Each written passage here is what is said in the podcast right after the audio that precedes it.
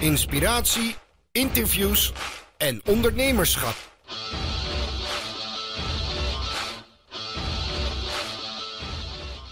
Hey, uh, laten we beginnen. Um, Amber, jij hebt onwijs veel volgers op, uh, op Instagram. Dat is natuurlijk het eerste wat opvalt als je een beetje research gaat doen naar, uh, naar wat je doet. Mm -hmm. ik weet niet of de naam Amber ook gelijk super bekend is. De Social Good Girl zal mensen ongetwijfeld gelijk veel meer zeggen. Ja. maar voor de mensen die nog niet op Insta actief zijn, Vertel eens wie je bent en wat je doet. Ja, dus mijn naam is Amber van Leeuwen. Um, ik ben online marketeer met een hele grote liefde voor Instagram. En dat is dan ook wat je online ziet. Dat is mijn bedrijfsnaam, de Social Good Girl. Um, dat ben ik drie jaar geleden alweer begonnen toen mijn vriend mij eigenlijk meesleurde naar Thailand toe. Um, en in Thailand is het zo dat je als westerser niet makkelijk aan een baan kan komen, mits je dus echt 50 jaar ben, met 50 jaar ervaring had ik het idee. Ja, okay um, en toen dacht ik na een maand, oké, maar ik wil niet afhankelijk zijn van mijn vriend. Ik wil gewoon werken. Um, hoe ga ik aan werk komen?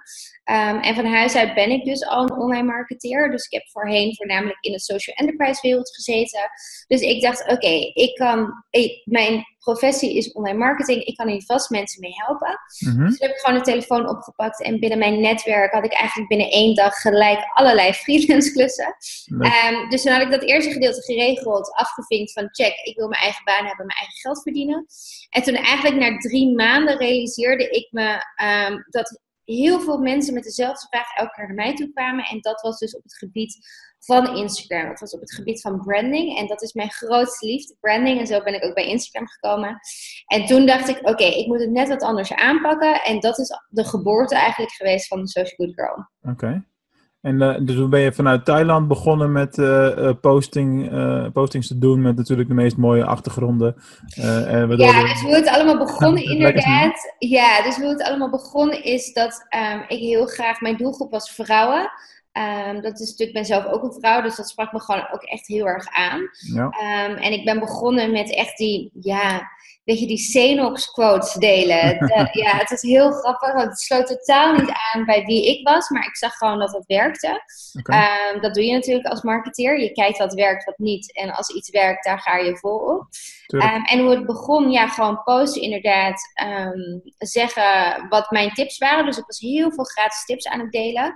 En toen ik denk zo'n zes maanden later, dacht ik: oké, okay, nou dan is het ook wel leuk als ik hier ook nog ergens geld mee ga verdienen, want het is wel een bedrijf.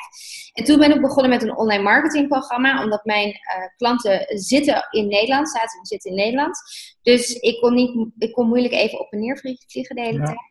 Dus vandaar dat ik begonnen ben met een online programma. En dat was ook een beetje in die hele hype dat online programma's groot werden. Dus toen dacht ik, ja, dit kan ik wel even maken. Nou, dat ja. even heb ik me even op gekeken. uh, ik moet heel erg lachen, ook als ik nu die eerste video's terugkijk. Ja, iedereen begint natuurlijk bij het begin. Um, en mijn eerste video's zijn opgenomen, weet je wel, met mijn laptop. Het geluid was niet goed. Um, ik zei heel veel, um, ik was heel veel met mijn handen aan het bewegen. Ik had een pony. Niemand had me ooit verteld dat een pony geen goed idee was voor mij. Um, dus zo is het inderdaad allemaal begonnen. Ja, nou ja, en, en in die eerste zes maanden, toen je zoveel aan het posten was, toen uh, had je daardoor al gelijk een soort organische groei van het uh, aantal volgers? Ja, dus kijk, ik wist natuurlijk wel vanaf het begin al wat ik deed. Uh, dus ik implementeerde gewoon mijn eigen strategieën en technieken. Ja. Dus ik dacht wel, kijk, ook ik begon bij het begin. Ook ik had nul volgers aan het begin. Um, en mijn eerste post kreeg volgens mij, nou ja, 100 likes. Kijk, mijn hashtag-strategie was gewoon lekker. Dus ik had niet de 30, 40 likes die de meeste mensen hebben in één keer. Um, en je zag wel inderdaad, naarmate ik meer postte, dat mijn community aan het groeien was al gelijk vanaf dag 1. Um, dus mijn interactie was ook gelijk aan het groeien. Ja. Dus eigenlijk is het wel inderdaad vanaf het begin um, een stijgende lijn erin geweest. Ja. En was het ook goede timing? Want uh, als je nu begint en je zou dezelfde strategie hanteren, dan is er natuurlijk veel, zijn er al veel meer spelers, zeg maar. Nou, kijk, voor mijn bedrijf als marketeer kijk je natuurlijk in de markt waar de plek is voor jou, waar de ruimte is voor jou. Dus ik heb ook heel strategisch gekeken waar is er ruimte voor mij in de Nederlandse markt. En op dat moment, geloof het of niet, was er één speler die zichzelf Instagram specialist noemde. Okay. Ja, en deze dame was al wat ouder, ze was zelf niet goed in branding. En toen dacht ik, ja, hier kan ik het verschil maken, want ik heb gewoon zo'n liefde voor branding. Ik heb oog voor detail. Ik kan hier wel mensen mee helpen met juist dat gedeelte. Ehm, dus ik heb vanaf het begin heel strategisch gekeken, oké, hoe kan ik ervoor zorgen dat mijn expertise, dat ik die zo kan positioneren, dat mensen naar mij toe komen. Um, ja, en dat is toen inderdaad Instagram specialist geworden. Mm en het grappige is dat ik dat mijn positie nu is weer net iets anders. Omdat ik merkte dat heel veel mensen naar mij toe kwamen omdat ze dachten dat ik alleen Instagram begreep. Maar ja, ik ben gewoon een online marketeer. Ja, ja. Uh, dus ook in mijn programma's gaan we dus niet alleen maar Instagram uh, bespreken. Want ja, je Instagram account kan er super mooi uitzien. Maar je wilt natuurlijk wel klanten binnenhalen. En dan moet je ook een funnel hebben. Je moet ook aan je e-mail marketing denken, aan je website. Dus het is wel het hele plaatje. Dus dat is wel heel grappig om te zien um, dat ook ik in mijn positionering dan weer aan het groeien ben en soms een andere afslag neem. Mm um, ja. Oké, cool. En uh, als we dan eventjes fast forward gaan naar uh, 2019. stel je wil nu uh, meer werk gaan maken van je Instagram-strategie. Wat werkt er in dit moment heel goed? Nou ja, kijk, het klinkt een beetje Captain Obvious, maar nog steeds gewoon lekker bij jezelf blijven. Ja, weet je, en ik, ik krijg echt kriebels bij het woord authenticiteit, oprecht. Uh, maar het komt er wel op neer. Kijk, de reden dat mensen ook naar mij toe komen is omdat je bij mij, what you see is what you get. Dus mijn missie is om het Instagram-landschap echter te maken. Ja. Uh, we noemen dat ook wel echt Insta. Um, en het ding is, de reden dat dat werkt, omdat je dus het idee hebt dat je mij kent. Maar mm. ik laat ook geen ander beeld zien. Dus het grappige is, als mensen mij ontmoeten op een evenement, zeggen ze dus ook heel vaak, joh, um, wow, je bent echt precies hetzelfde. En ik zit dan ook echt, ja, je, wat, wat denk jij dan? Ja, tuurlijk. maar ik snap het, omdat heel veel mensen online toch zich net wat anders voordoen. Weet je wel? Um, dus ik denk wel, kijk, ja, is de markt verzadigd? Nee, totaal niet. Want er is nooit iemand die exact jij bent. Er zijn altijd mensen die doen wat jij doet. Mm. Die uh, bijvoorbeeld ook zoals ik online marketeer zijn. Maar ze zullen nooit mij worden. Ze zullen nooit social good girl worden. En helemaal als je nu online ziet. En ik weet dat heel veel van mijn volgers zich hier ook in herkennen. Er zijn ook altijd mensen we noemen dat copycats. Um, Die dus inderdaad met jouw content aan de haal gaan, met jouw boodschap aan de haal gaan. Um, ja, en ze hebben zelf geen creativiteit, dus ze putten die creativiteit uit hetgeen wat jij doet. Ja, weet je, en moet je je daar dan ja, mee bezighouden? Ik, ik, nee, natuurlijk, het raakt je even helemaal als je ergens heel lang aan gewerkt hebt en je ziet de volgende dag bij tien andere mensen verschijnen. Um, maar aan de andere kant, gaat ja. Dat, gaat dat zo letterlijk dan? Ja, ja, oh, er worden hele teksten van mij overgenomen. Zeker weten. Als ik een mailtje daaruit stuur naar mijn maillijst, dan weet ik zeker als ik even een Google search doe, want ja, hè, ik ben een marketeer, dan zie ik zo mijn teksten voorbij komen. Dus ja, nee, ja, dat gebeurt. Maar ja, ik heb altijd het idee, je moet niet die negatieve energie daarin stoppen. Nee. Uh, weet je, focus je liever op je eigen groei, op je eigen pad. Ja. Um, en ja, je kunt je zeker onderscheiden, maar het belangrijkste wel is dat je stopt met dat vergelijken. Uh, en gewoon start met gewoon op je eigen weg focussen, op je eigen onderneming focussen, je eigen verhaal focussen. Um, en dan zul je dus zien dat je dus, ja, dat heb je dat woord weer, authentiek bent. Uh, maar ja, daar komt het eigenlijk wel op neer. Ja, maar dat is echt, dat is een hele belangrijke boodschap. En um, je, het is ook vaak beter om naar jezelf en naar je onderboek, onderbuikgevoel uh, te luisteren. Ja. En uh, ik zou een, een voorbeeldje tegen de tijd dat dit gepubliceerd wordt, want we werken aardig uh, een paar weken vooruit dan is het al wel uh, bekend, nu nog niet. Uh, maar ik kan dan wel zeggen, omdat het er nog niet gepubliceerd wordt. Uh, ik heb een online platform, Succes met e-commerce. Dat is een huddle van Tony Lorberg, dat ken je wel. Mm -hmm. En ik heb dat vorig jaar, precies een jaar geleden, heb ik dat gelanceerd op de Webwinkel vakdagen. Nou ja, die zijn nu ook op het moment dat wij dit opnemen. En ik heb het toen gelanceerd als gratis platform. En na een paar maanden heb ik daar een betaalde abonnement van gemaakt. Uh, maar ik kwam steeds meer, naarmate de tijd vooruit, tot het gevoel van: hé, hey, uh, ik ben, heb dat eigenlijk alleen maar gedaan omdat iedereen om mij heen mij beïnvloed heeft om er een betaalde dienst van te maken. Want mijn hele basisidee was: ik maak hier het grootste platform van ik hou het gratis. Ja. En ik heb dus vandaag besloten om het weer om te draaien en de, de mensen die betaald lid zijn geweest te belonen. De, hoe moet ik nog bedenken, maar uh, en, en het gewoon weer er helemaal open te gooien, zeg maar. Want dat, is mijn, uh, dat, dat geeft mij het beste gevoel. Want uiteindelijk komt er toch, daar komen dan toch wel weer eindklanten uit voor het DGOC. En dat is ook prima. Ja, maar hoe mooi is dat inderdaad, dat je gewoon je eigen weg kiest. En dat zie je heel erg natuurlijk. Kijk, Ondernemer Nederland, we zijn echt een klein clubje bezige bijtjes bij elkaar. En iedereen kent iedereen. Ik bedoel, dat is echt zo. In de podcast vroeg je inderdaad ook of dat ik ergens anders was geweest. Iedereen kent iedereen. En dat is ook wel een beetje Um, wat ik een beetje naar vind aan deze markt. Uh, is dat als één ondernemer, een grotere ondernemer A zegt, dan doen alle ondernemers ook A. Weet je hmm. wel, het online programma, ik herken het, want toen ik net begon, nou, ik kende natuurlijk helemaal niemand, want ik ben bij het begin begonnen. Uh, toen online programma, oké, okay, Amber gaat ook een online programma doen. Nou, voor mij Weet je, technisch moest het wel, want ik zat in Thailand. Dus het was ook logisch, die stap. Uh, maar toen kwamen webinars om de hoek kijken. Oh, webinars zijn hartstikke groot. We moeten webinars doen. Nou, Amber gaat webinars doen. Ik heb een gruwelijke hekel aan webinars. Ik snap dat het converteert. Ik snap dat er sales uitkomen. Maar het is niet mij. Dus je zult mij dus nooit meer een webinar zien geven. Omdat het gewoon niet mij is. Nou, neem de um, in vrouw, vooral vrouwelijke ondernemend Nederland. Um, tijdschriften maken is nu een heel ding. Dus iedereen gaat tijdschriften maken. Ja, maar ik weet niet wie is daarmee begonnen. Want in mijn hoofd is, eh, is Caroline van der Kamp daarmee begonnen. En, uh, ja, ik ben er. Ik ben, nee, ik was al eerder. Haha. Dus, nee, ja, dus ik heb, ik heb Grammy gelanceerd in januari. en oorspronkelijk was dat um, het idee om daar een tijdschrift van te maken. En dat is het grappige. En dat heb ik ook gedeeld. Kijk, dat is helemaal uit de hand gelopen. En dat is echt een boek geworden. Wow. Um, en het grappige is, Grammy, ja, dat, weet je, even een boek maken, even een tijdschrift maken. Je doet het niet even. Nee. Weet je, je moet de content hebben, de interviews hebben, de foto's hebben, uh, de artwork hebben. Dan komt de productie om de hoek kijken. Dan komt de distributie om de hoek kijken. Uh, je funnels, nou ja, al dat gedeelte. Um, het is gewoon best wel veel en best wel heftig. En dat heb ik bijvoorbeeld ook tegen mij volk gezegd. Joh, ik weet helemaal niet of dat er een Grammy 2 komt. Ik heb 2000 mensen die heel graag willen dat er een Grammy 2 komt.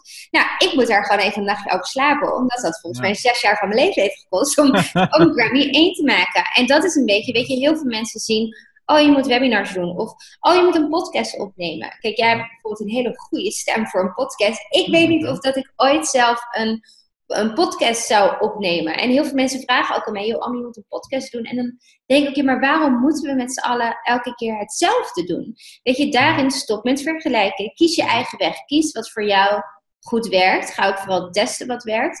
En durf dus ook te zeggen, stel je hebt gekozen voor een podcast, je hebt één podcast opgenomen en vervolgens denk je, holy shit, dit is echt zo niet voor mij. Maar ja, ik heb al geïnvesteerd in een microfoon. Ik heb dit. Weet je, durf dan ook te zeggen: nee, fuck it. Het is niks voor mij. Een microfoon gaat weer op marktplaats, whatever. um, dus ja, weet je, en dat zie ik wel heel erg in deze markt.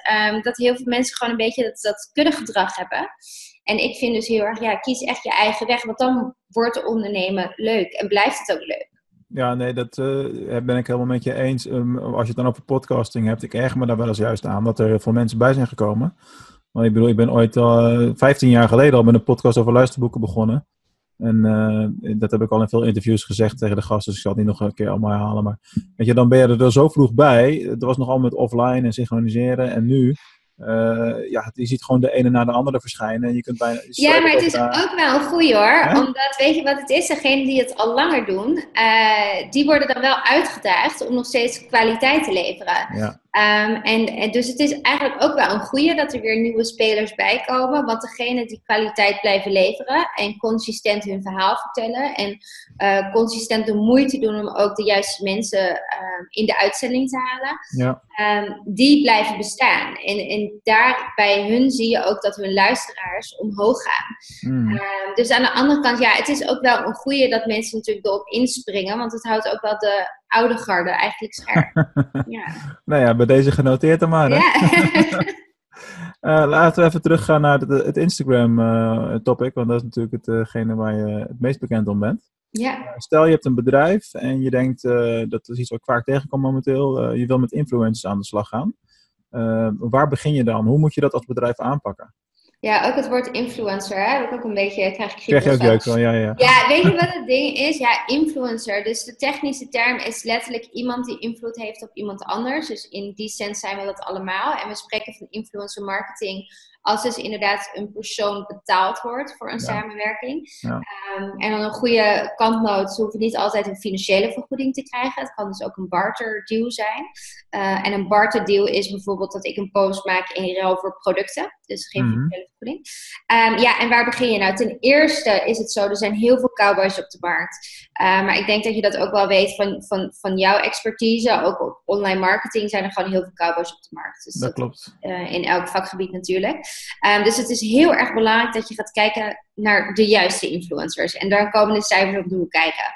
Kijk, twee, drie jaar geleden uh, deden heel veel influencers nog heel erg tof met hun volgersaantal.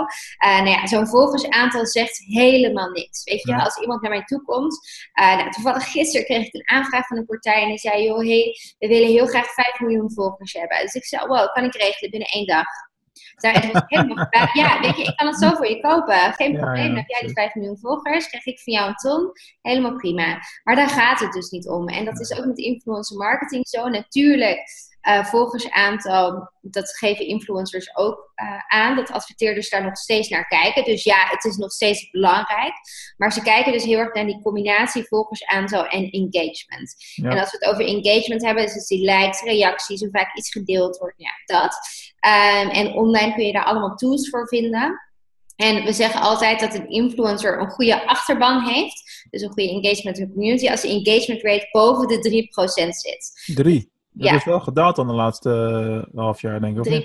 3%, ja. Dus wat je ziet, hoe meer volgers ze hebben, hoe lager die engagement rate is. Dus als we gaan kijken naar het account van bijvoorbeeld, um, hoe heet ze, die Kardashian. Um, oh, hoe heet ze nou? Kim of Chloe? Of Kim, ja, sorry. Kim Kardashian.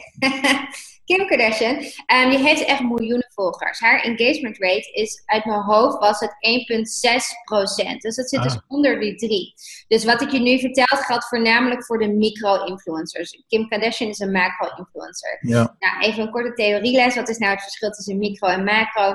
Een macro is eigenlijk een influencer die gewoon echt heel groot is. Dat is eigenlijk al een BN'er of gewoon echt een grote internationale... Um, beroemdheid. Mhm. Ehm, en daar betaal je ook heel veel geld voor. Dus voor één post kan je zo 5000 euro betalen. Een micro-influencer is een influencer die boven de 5000 volgers heeft. En op de Nederlandse markt zitten die tussen de 5000 en 40.000 volgers. Nou, dan ben ik er bijna. ja, daar ben je bijna inderdaad. En zo'n micro-influencer inderdaad, je kunt ze ook herkennen. Ze hebben een hele specifieke markt.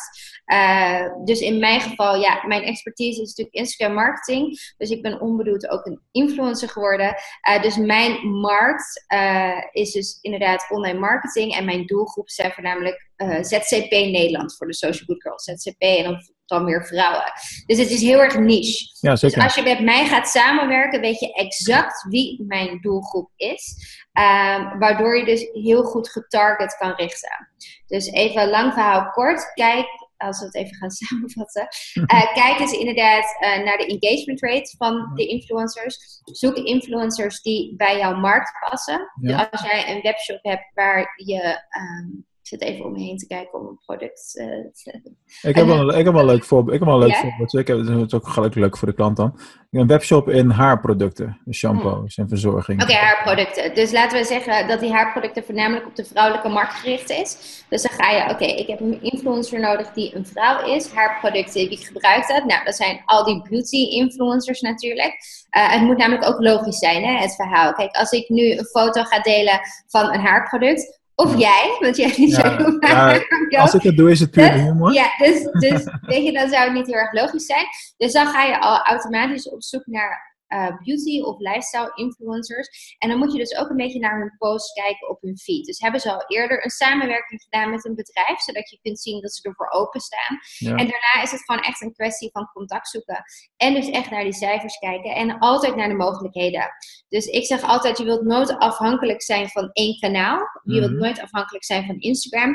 Dus vraag bijvoorbeeld, joh, hey, uh, heb je een e-maillijst? Uh, kunnen we ervoor zorgen dat dus mijn haarproduct ook meegenomen wordt in de e-maillijst. Nou ja, en dan zit je in een e-maillijst en wil je natuurlijk wel de click rate weten. Je wilt wel de open rate weten. Uh, is het mogelijk om dan weer een mail eruit te sturen voor iedereen die die mail nog niet geopend heeft? Nou ja. En dan gaan we natuurlijk heel erg in op marketing. Dus je ziet dat influencer marketing is eigenlijk gewoon een onderdeel van Instagram marketing. En Instagram marketing is natuurlijk onderdeel van je hele online marketing. Ja. Ja, dat is, wat ik je nadrukkelijk niet hoor zeggen trouwens, is uh, de influencer-platformen die ook uh, beginnen te ontstaan, of die er al, uh, al zijn. Je ja, hebt dus... ook wel rechtstreeks naar de bron gaan. Ja, nou, het, het, ligt eraan, kijk, hoeveel tijd, geld en energie wil je erin steken. Dus er zijn genoeg influencer-netwerken die heel goed werk doen, uh, die er letterlijk tussen netwerk in zitten. Dus die zitten tussen jou als adverteerder, dus het haarproduct, en de influencer. Die zitten daarin, want die hebben dat hele screeningproces al gedaan voor je. Ja. Uh, dus ja, je kunt die doen, maar ik weet dat de meeste influencer-netwerken beginnen, um, volgens mij bij 1000 euro wil je een campagne plaatsen. Dus ja, dat is gewoon een rekenspelletje. Wil je het zelf doen of ehm, eh, ga je het uitbesteden? En wat ik zie, kijk, als we gaan kijken naar ZZP Nederland of MKB Nederland, Ehm, die doen het toch liever zelf, omdat ze gewoon niet het budget hebben om zo'n netwerk in te schakelen. Maar een netwerk is zeker een goede eh, eh, oplossing daarvoor. Ja. Oké, top. Nee, ik dacht dat je daar misschien al een uh, mening over had, als een uh, kun je beter vermijden, maar dat is dus niet zo. Nee, nee, totaal niet, want zij doen juist het werk voor je. En zij kennen bijna alle influencers van Nederland. Ja, dat, dat is het natuurlijk. Ja, ja. ja. Hey, even een vraag specifiek op jouw uh, account gericht. Als je door jouw uh, uh, account heen scrolt en je kijkt naar de posts die je in het verleden hebt gedaan, dan valt op dat, dat je bijna altijd een foto van jezelf daarop hebt staan. Ja, ja. Wat, is, wat is de gedachte daarachter? Zo egocentrisch, hè? Nee. nee, als je echt helemaal naar beneden scrolt, zie je dus inderdaad uh, de quotefoto's voorbij komen. En je ziet de stationary foto's voorbij komen. Nou, ik heb gewoon heel bewust gekeken, wie is mijn doelgroep, wat voor content vinden ze leuk. En daar kwam ik achter. Ja, het ding is, het is de social good girl. Ik ben mhm. het. Ik heb een persoonlijk merk. Als ik naar de data kijk, foto's zonder mij erop presteren gewoon bijna 50% minder dan foto's met mijn gezicht erop. Dat, moet wel, goed, dat moet wel goed zijn voor je ego dan. Nou ja, kijk, ja, het grappige is, um, ben ik hier blij mee. Het was bij mij nooit mhm. de bedoeling geweest om hier een persoonlijk merk van te maken. Het is mhm. echt zo gegroeid. Um, en ik weet nog wel, de eerste fotoshoot die ik deed, ik vond het totaal awkward. En Tenminste, ik ben gewoon niet gemaakt om, nu inmiddels wel, maar ik was niet gemaakt om inderdaad te lachen voor de camera. Dus het werden hele awkward foto's. En dat vind ik juist het leuke. Dus wat je wel bij mij ziet, en dat zijn ook bijvoorbeeld de ballonfoto's die je ziet, die zijn allemaal in Bangkok gemaakt. Weet je, ik bestelde een zootje ballonnen. Ik had een Thaise fotograaf die geen Engels kon. Oh ehm, ik had heel veel zelfspot. Dus het was gewoon een en al lachen. Het was hartstikke gezellig. En daar kwamen die foto's uit. Ja, weet je, helemaal top. En het ding is, kijk, wat ik altijd zeg. Uh, mijn Instagram-account is echt de etalage van mijn winkel. Ik ben een Instagram-specialist. Dus die foto's, die moeten gewoon goed zijn. Ja. Uh, mensen volgen mij ook om mij. Ehm, niet alleen maar om mijn tips. Mensen gaan, want ik vraag altijd aan mijn klanten: waarom heb je nou specifiek voor mijn programma gekozen? Waarom heb je specifiek voor mijn training gekozen? En heel vaak, nou, 9 van de 10 keer zeggen ze dus: ik heb voor jou gekozen. Ik heb nog geen specifiek voor het programma gekozen. Ik heb voor jou gekozen. Dat is wel echt zo, ja. Dat is dus zo. Kijk, en we gaan, ja, je vroeg eerder ook: weet je, hoe kun je je nou onderscheiden? Mensen kiezen niet voor wat je kunt. Mensen kiezen niet per se voor jouw expertise. Mensen kiezen voor jou, omdat jij ze verder kunt helpen. Weet je wel? En dat vind ik het mooie ook aan online marketing. Je bent één DM, je bent één bericht verwijderd om een connectie te maken met iemand. En mensen maken connecties met mensen. Dus dat is de hele reden dat je mijn gezicht elke keer op de foto ziet. um, dus het is, ja, het is heel grappig. Ja, je vraag was, is het goed voor je ego? Nou ja, ik zeg altijd ook bijvoorbeeld je volgersaantal. Um, het streelt je ego, ja. Maar daar doe ik het niet om. Nee, leg het ook um, weer naast je neer natuurlijk. Ja, totaal niet. Ja, dus, en ik, ik heb totaal ook niet meer de drang als ik een foto online zet... dat ik naar ga kijken hoeveel likes het of iets krijgt. Dat boeit me echt niks. Um, want uiteindelijk, kijk, heel veel mensen die klagen dan bij mij. Ja, maar oh, ik krijg maar 200 likes op mijn foto's. 200 mensen. Zet ze even nu, als je deze podcast aan het luisteren bent, zet even die 200 mensen om je heen. En ik vind het ook heel grappig. Ik krijg ook helemaal toen ik groeiende was, weet je, toen ik 3.000, 4.000 volgers had, of hel, toen ik 1000 volgers had, kreeg ik heel veel berichtjes in die begintijd van ja.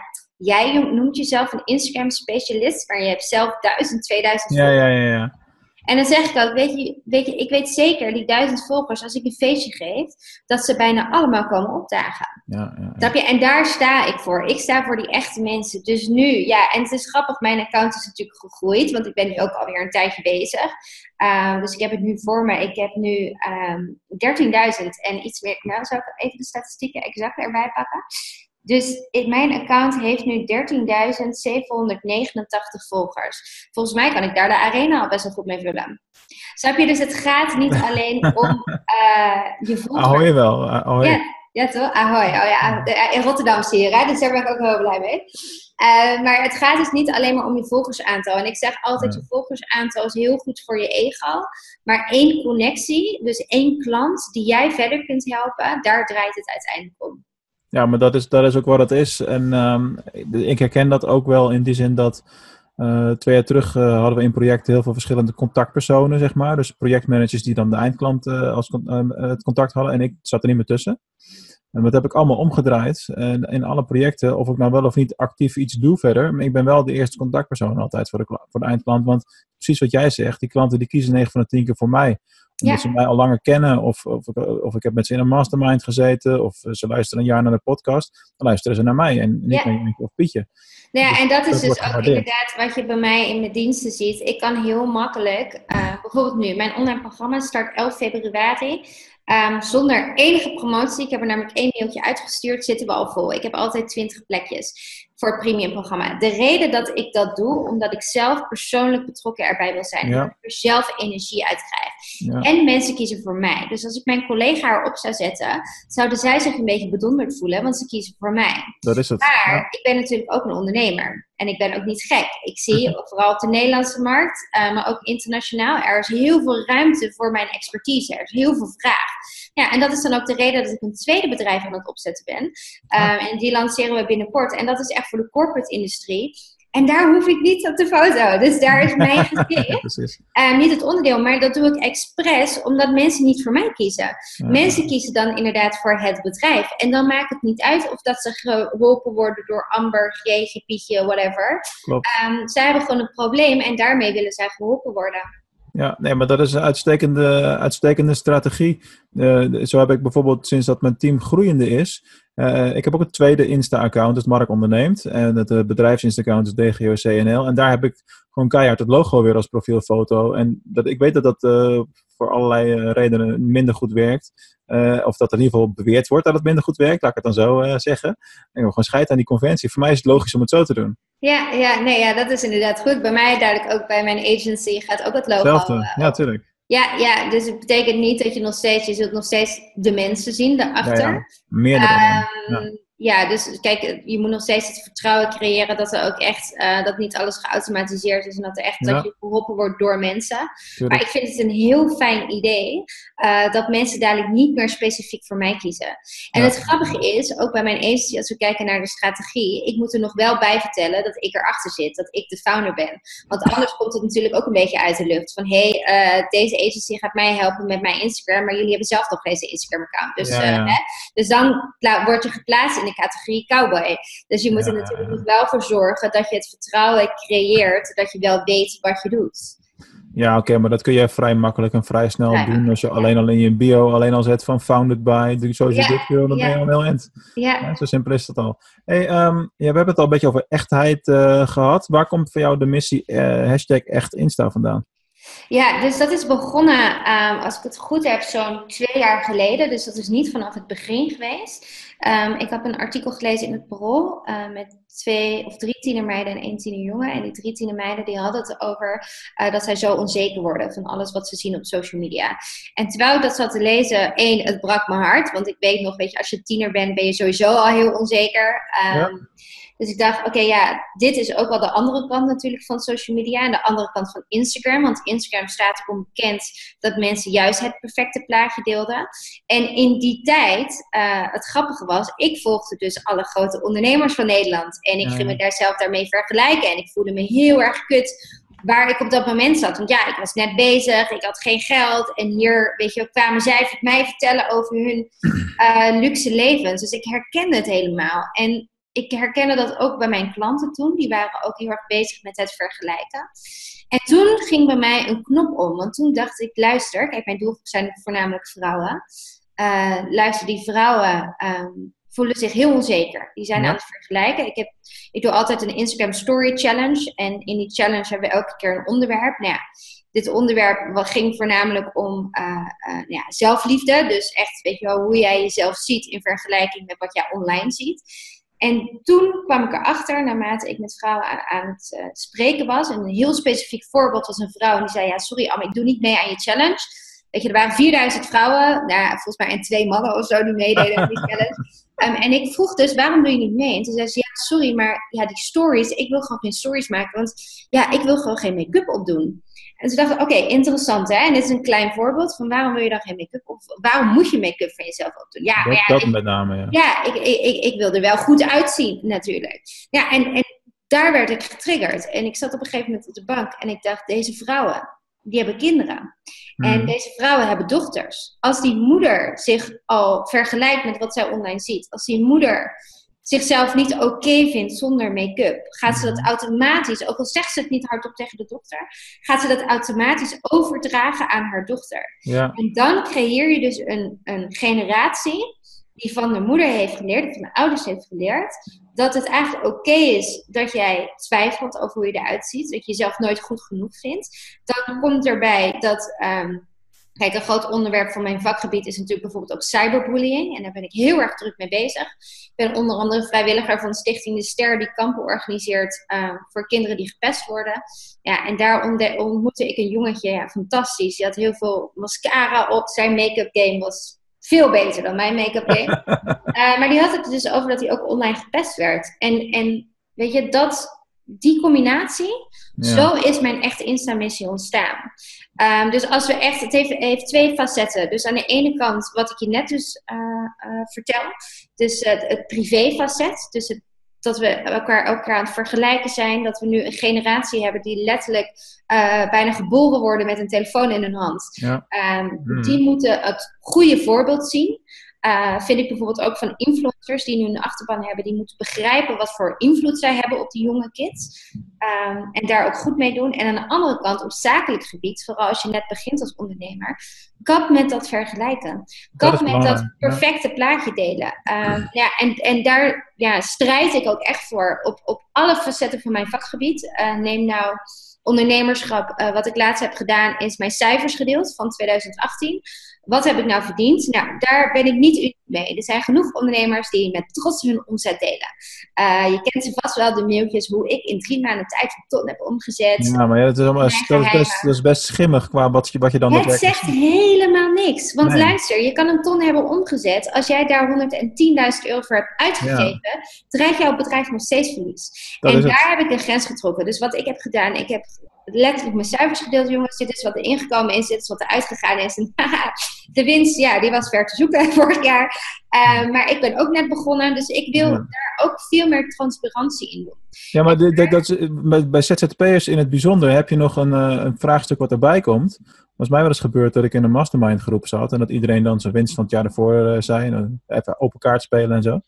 En die van mij was lager dan de rest. En ik had zo, hè, dit klopt iets niet. Wacht even, dat ging ik doorvragen.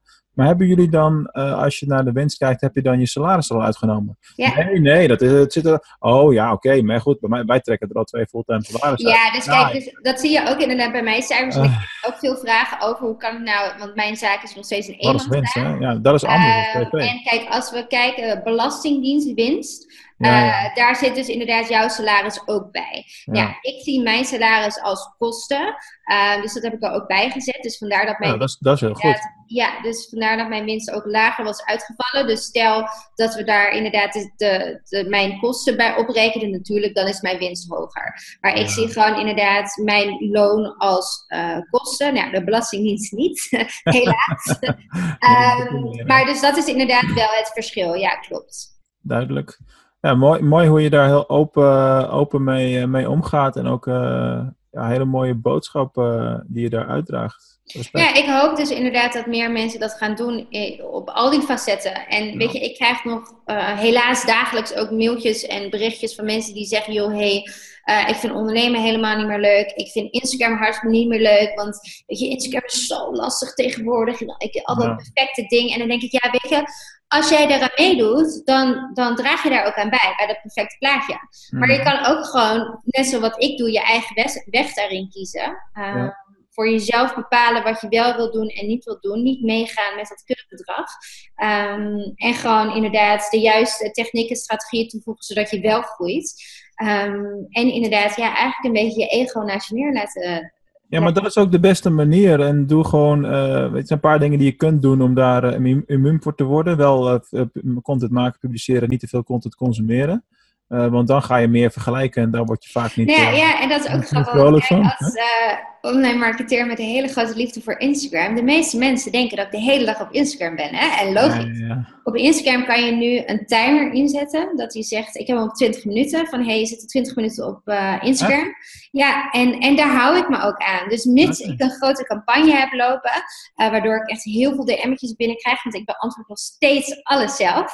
Uh, want ik vind het namelijk raar als jij de social boeker een bericht stuurt en mijn collega beantwoordt het. Dus ik beantwoord ja. alles zelf. Uh, maar 20 minuten max per dag.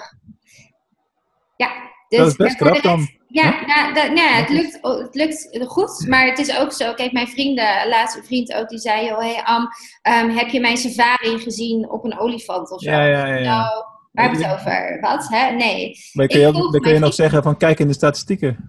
Nou ja, kijk, het ding is, ik volg mijn vrienden ook online niet.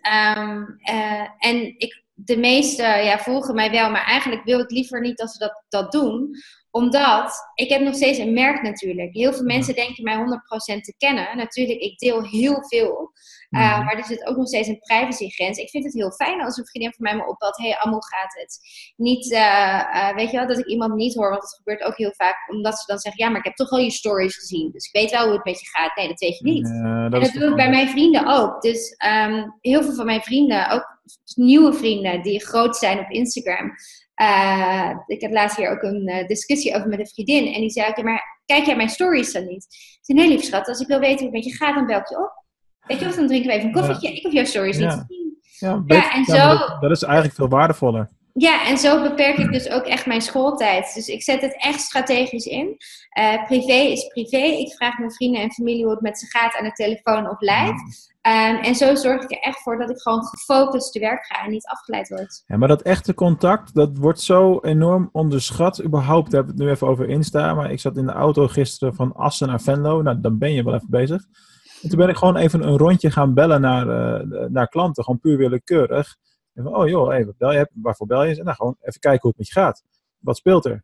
En dat ja. wordt zo gewaardeerd. Ja, ja, ik zie het ook bij mijn klanten. En dat ja. is ook de hele reden dat ik dus in kleine groepen werk. En dat ik ervoor gekozen heb dat mijn programma uh, nou ja, die levert mij genoeg op. Uh, zowel qua omzet, maar vooral qua energie en blije klanten. Ja. Um, maar daarom werk ik in kleine groepen. Dus bij okay. mij is het ook zo, we werken in 10 weken modules.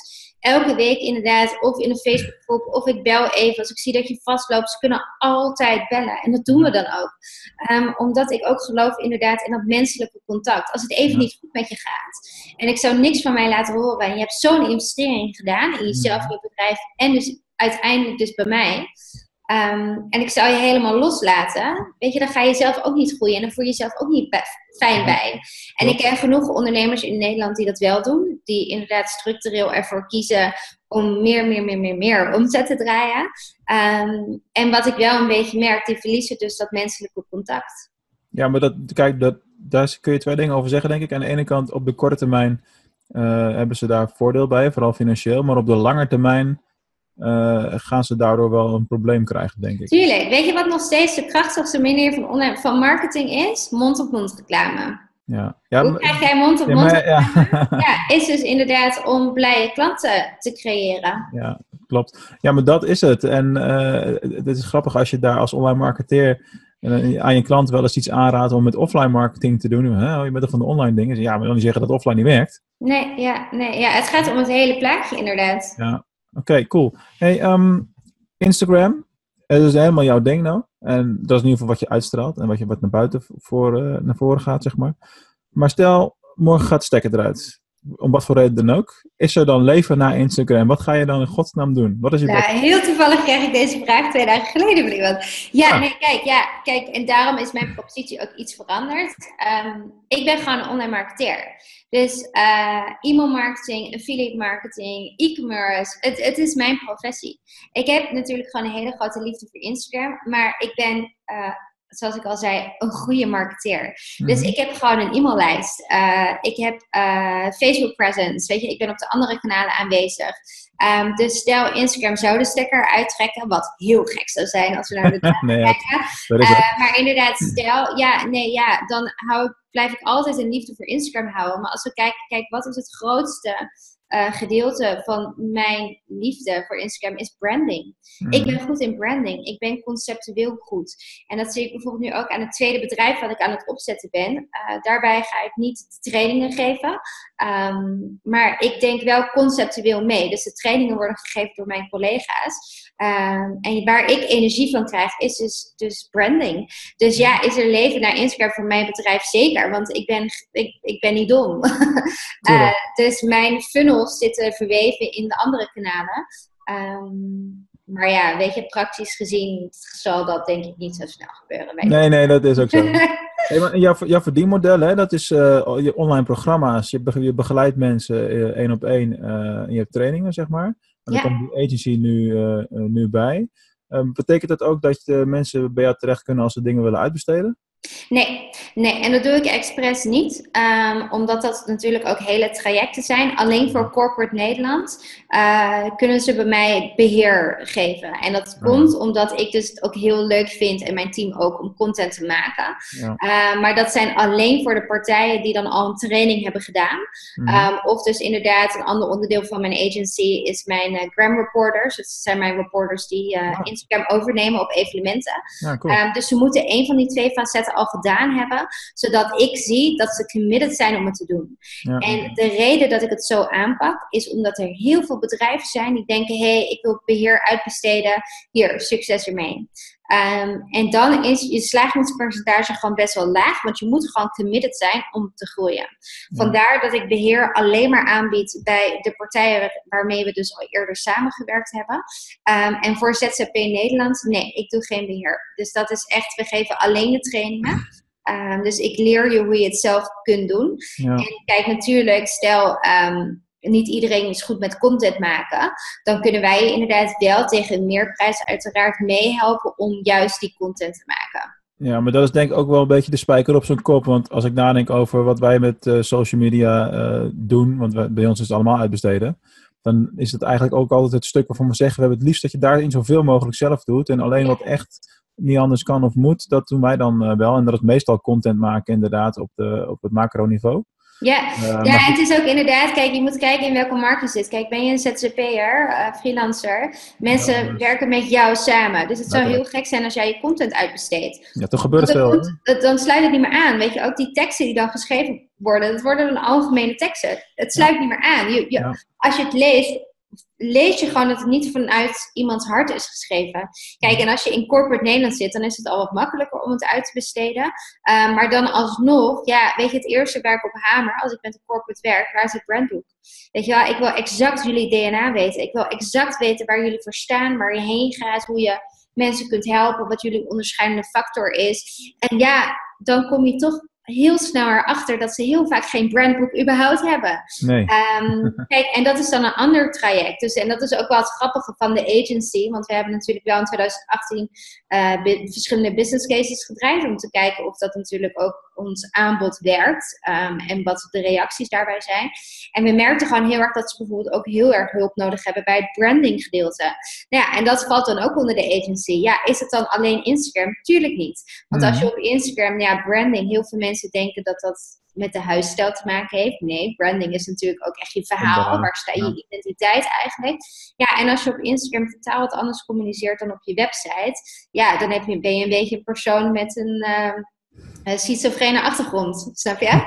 dus daarbij is het belangrijk. Dus ja, voor corporate Nederland helpen we daar wel bij. En, en dat vind ik heel leuk, omdat branding echt mijn ding is. Uh, en ZZP Nederland, nee, daar leer ik het. Uh, ja, ik denk dat dat ook wel de meest logische keuzes zijn die je kan maken. Ja. En je had het net al eventjes over dat je met jouw volgers uh, de arena kan vullen. En toen kreeg ik een beetje jeuk, want je hebt als het goed is Rotterdamse roots. Ja. Waar, waar blijkt dat dan uit? Uh, ja, ik woon nu in Amsterdam, dus vandaar dat ik de ah.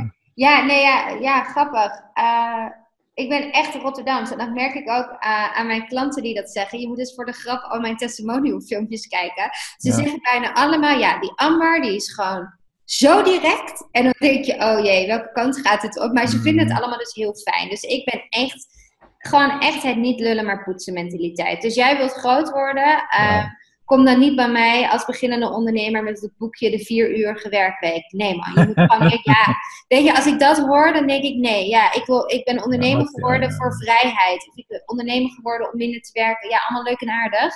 Maar we moeten eerst een fundament bouwen. Je moet eerst gewoon keihard werken, uh, zodat je daarna inderdaad wellicht minder kunt werken. Kijk, ik ben nu drie jaar bezig met mijn bedrijf. Uh, sinds het begin van dit jaar ben ik inderdaad minder gaan werken.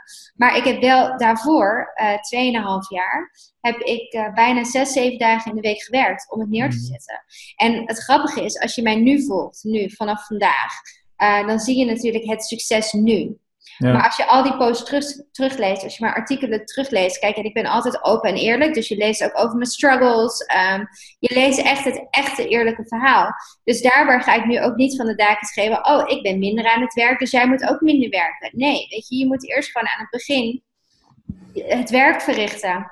Om dus inderdaad uiteindelijk wat jij wilt, het leven te leiden wat je, wat je wilt leiden.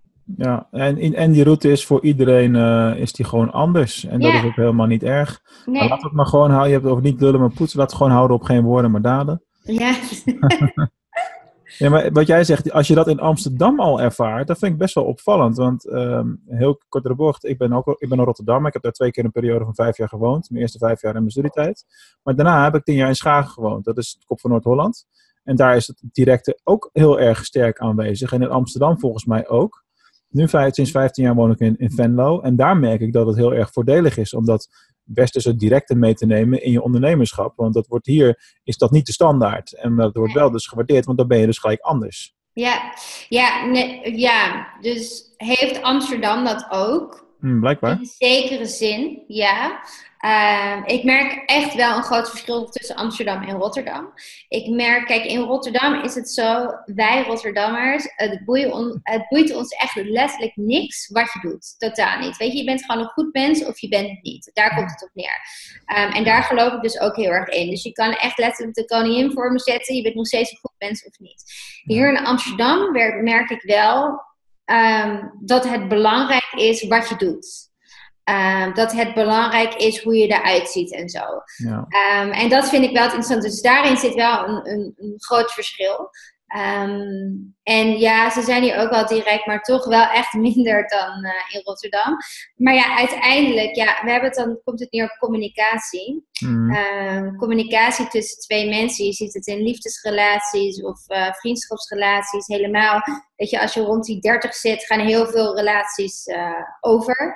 En dat komt echt door die communicatie, omdat mensen niet.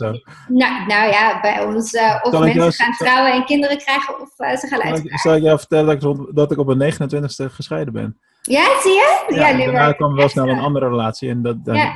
wij zijn nu Nee, maar het is echt zo. En, communicatie is sleutel. Ja, en die communicatie sleutel. En als je dan niet direct bent in elke communicatie, ik heb het ook bij mijn klanten, hè, want sommige van mijn klanten die lopen dan vast. Um, en die hoor ik dan niet meer. En dan krijg ik ze eindelijk te pakken. En dan zeg ik ook, weet je wat is er aan de hand? Ja, ik loop helemaal vast hier en hiermee. En zo, oh, hoe lang is het al? Ja, ja, een maand. Oh ja, waarom zeg je dat niet tegen mij? Maar dat, is het. Dat, is, dat het. is het. Ja, omdat heel vaak mensen die voelen zich bezwaard. Um, ze willen niet uh, jou met problemen opzadelen. En als we het dan hebben over directheid, weet je mensen, laten we eens een keer stoppen met dat hele, oh wat zal hij of zij wel niet van me denken als ik dit nu zeg. Nee, zeg het gewoon. En natuurlijk, soms moet het echt genuanceerd. Je kan uh, helemaal, als je bijvoorbeeld met Amerikanen samenwerkt. ik heb een tijd met Amerikanen samengewerkt. Nou, die zijn totaal niet echt direct. direct die doen er ook omheen. Um, dus dan moet je ook echt genuanceerd communiceren. Um, maar ja, ik vind het wel echt een voordeel hoor. Dat ik van, van origine eigenlijk Rotterdamse ben. Dus echt dat directe heb. Ja, ja, nou ja goed. Dat, met name zakelijk is dat, uh, heb ik er altijd wel heel erg prettig gevonden. En uh, privé moet je soms wat meer de zachte hand uh, gebruiken, volgens mij. En ik herken het heel erg hoe je dat, hoe je dat beleeft. Dus logisch verhaal. Hey, we zijn er bijna. ik wil nog even één klein sprongetje terugmaken naar, naar Instagram. Ja. want iets wat helemaal nog niet ter sprake is gekomen in dit gesprek en wat me opvalt, waar anderen het ook opvallend weinig over hebben, is IGTV. Wat verwacht je daarvan? Waar, waar we nu staan en waar dat naartoe kan uh, groeien? Ja, dus je hebt er ook een artikel over geschreven. IGTV, kijk, het is een logische functie, vind ik. Kijk, als je ook kijkt naar uh, de aankondiging van IGTV, zeggen ze zo, kijk, de jongere generatie kijkt bijna alles op hun telefoon. Uh, telefoon is vaak verticaal en ik hoor helemaal wat ze zeggen. Maar kijk, onze generatie, we kijken ook heel veel dingen via onze telefoon, maar wij flippen die telefoon nog steeds, zodat het beeld horizontaal wordt. Ja. Dus IGTV is denk ik een functie die heel groot gaat worden um, over een paar jaar. Uh, maar nu zien we gewoon dat het organische bereik echt heel ruk is. Ja. Uh, dus ik raad ook al mijn klanten niet aan om. Ik raad al mijn klanten aan om niet te beginnen met IGTV. Dus ik leg ze wel uit wat het is. En stel je wilt ermee aan de slag. Dan zijn er natuurlijk wel uh, een paar tips en tricks. Mm. Maar als we nu kijken naar het bereik, um, raad ik aan om, om er voor nu niks mee te doen als je strategie voor je feed, als je strategie voor je stories nog niet staat. Kijk, als die twee gewoon staan, dan kan je gewoon aan de slag met IGTV. Maar met IGTV is het ook zo dat het heel goed werkt als je gewoon goed verticaal beeld hebt. Maar het ding is, vooral als kleine ondernemer, je hebt gewoon vaak niet de tijd en het budget om speciaal verticaal beeld te schieten ergens van.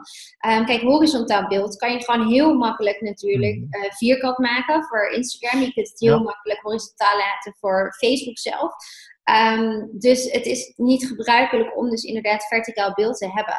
Dus vandaar dat ik zeg, joh, hey, um, hou het wel in de gaten. Want je ziet dat team Instagram het uit alle macht aan het promoten. Ja, ja, maar dat is. Uh, je ziet het ook een beetje zo'n Google Plus gevoel, hè? We blijven het maar pushen en uiteindelijk. Uh... Nou ja, kijk, ze blijven het pushen, maar het is gewoon niet zo dat als jij actief aan de slag gaat, want ik heb met een paar andere accounts getest, als jij actief op Instagram TV aanwezig bent, dat je organische bereik opeens omhoog gaat. Nee, nee, dat klopt. Daar gaat het niet om. Um, kijk, wat we wel zien, uh, als we kijken naar 2019, wat belangrijk is, ja, het belangrijkste is die live interactie met je volgers.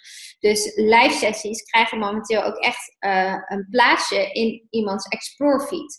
Dus het is heel verstandig om uh, live sessies te integreren in je strategie. Uh, maar ja, weet je, dan heb je het al over live sessies. Je hebt het over stories. Je hebt het over je feed. En moet je daar ook nog Instagram TV bij doen? Nee, weet je. Mm. Je hebt ook nog een onderneming wat je moet runnen.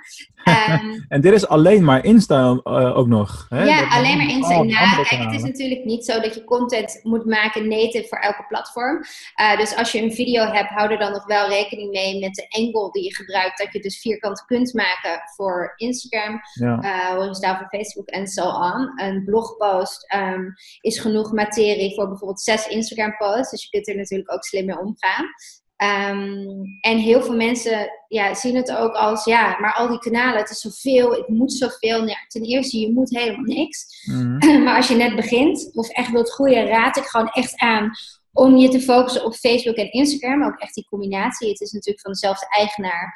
Um, en ook als je wilt adverteren op Instagram, moet je uh, aan de slag met je Facebook Business Manager. Tenminste, dat is een slim idee. Mm -hmm. um, dus ik zou die combinatie gewoon altijd aanraden.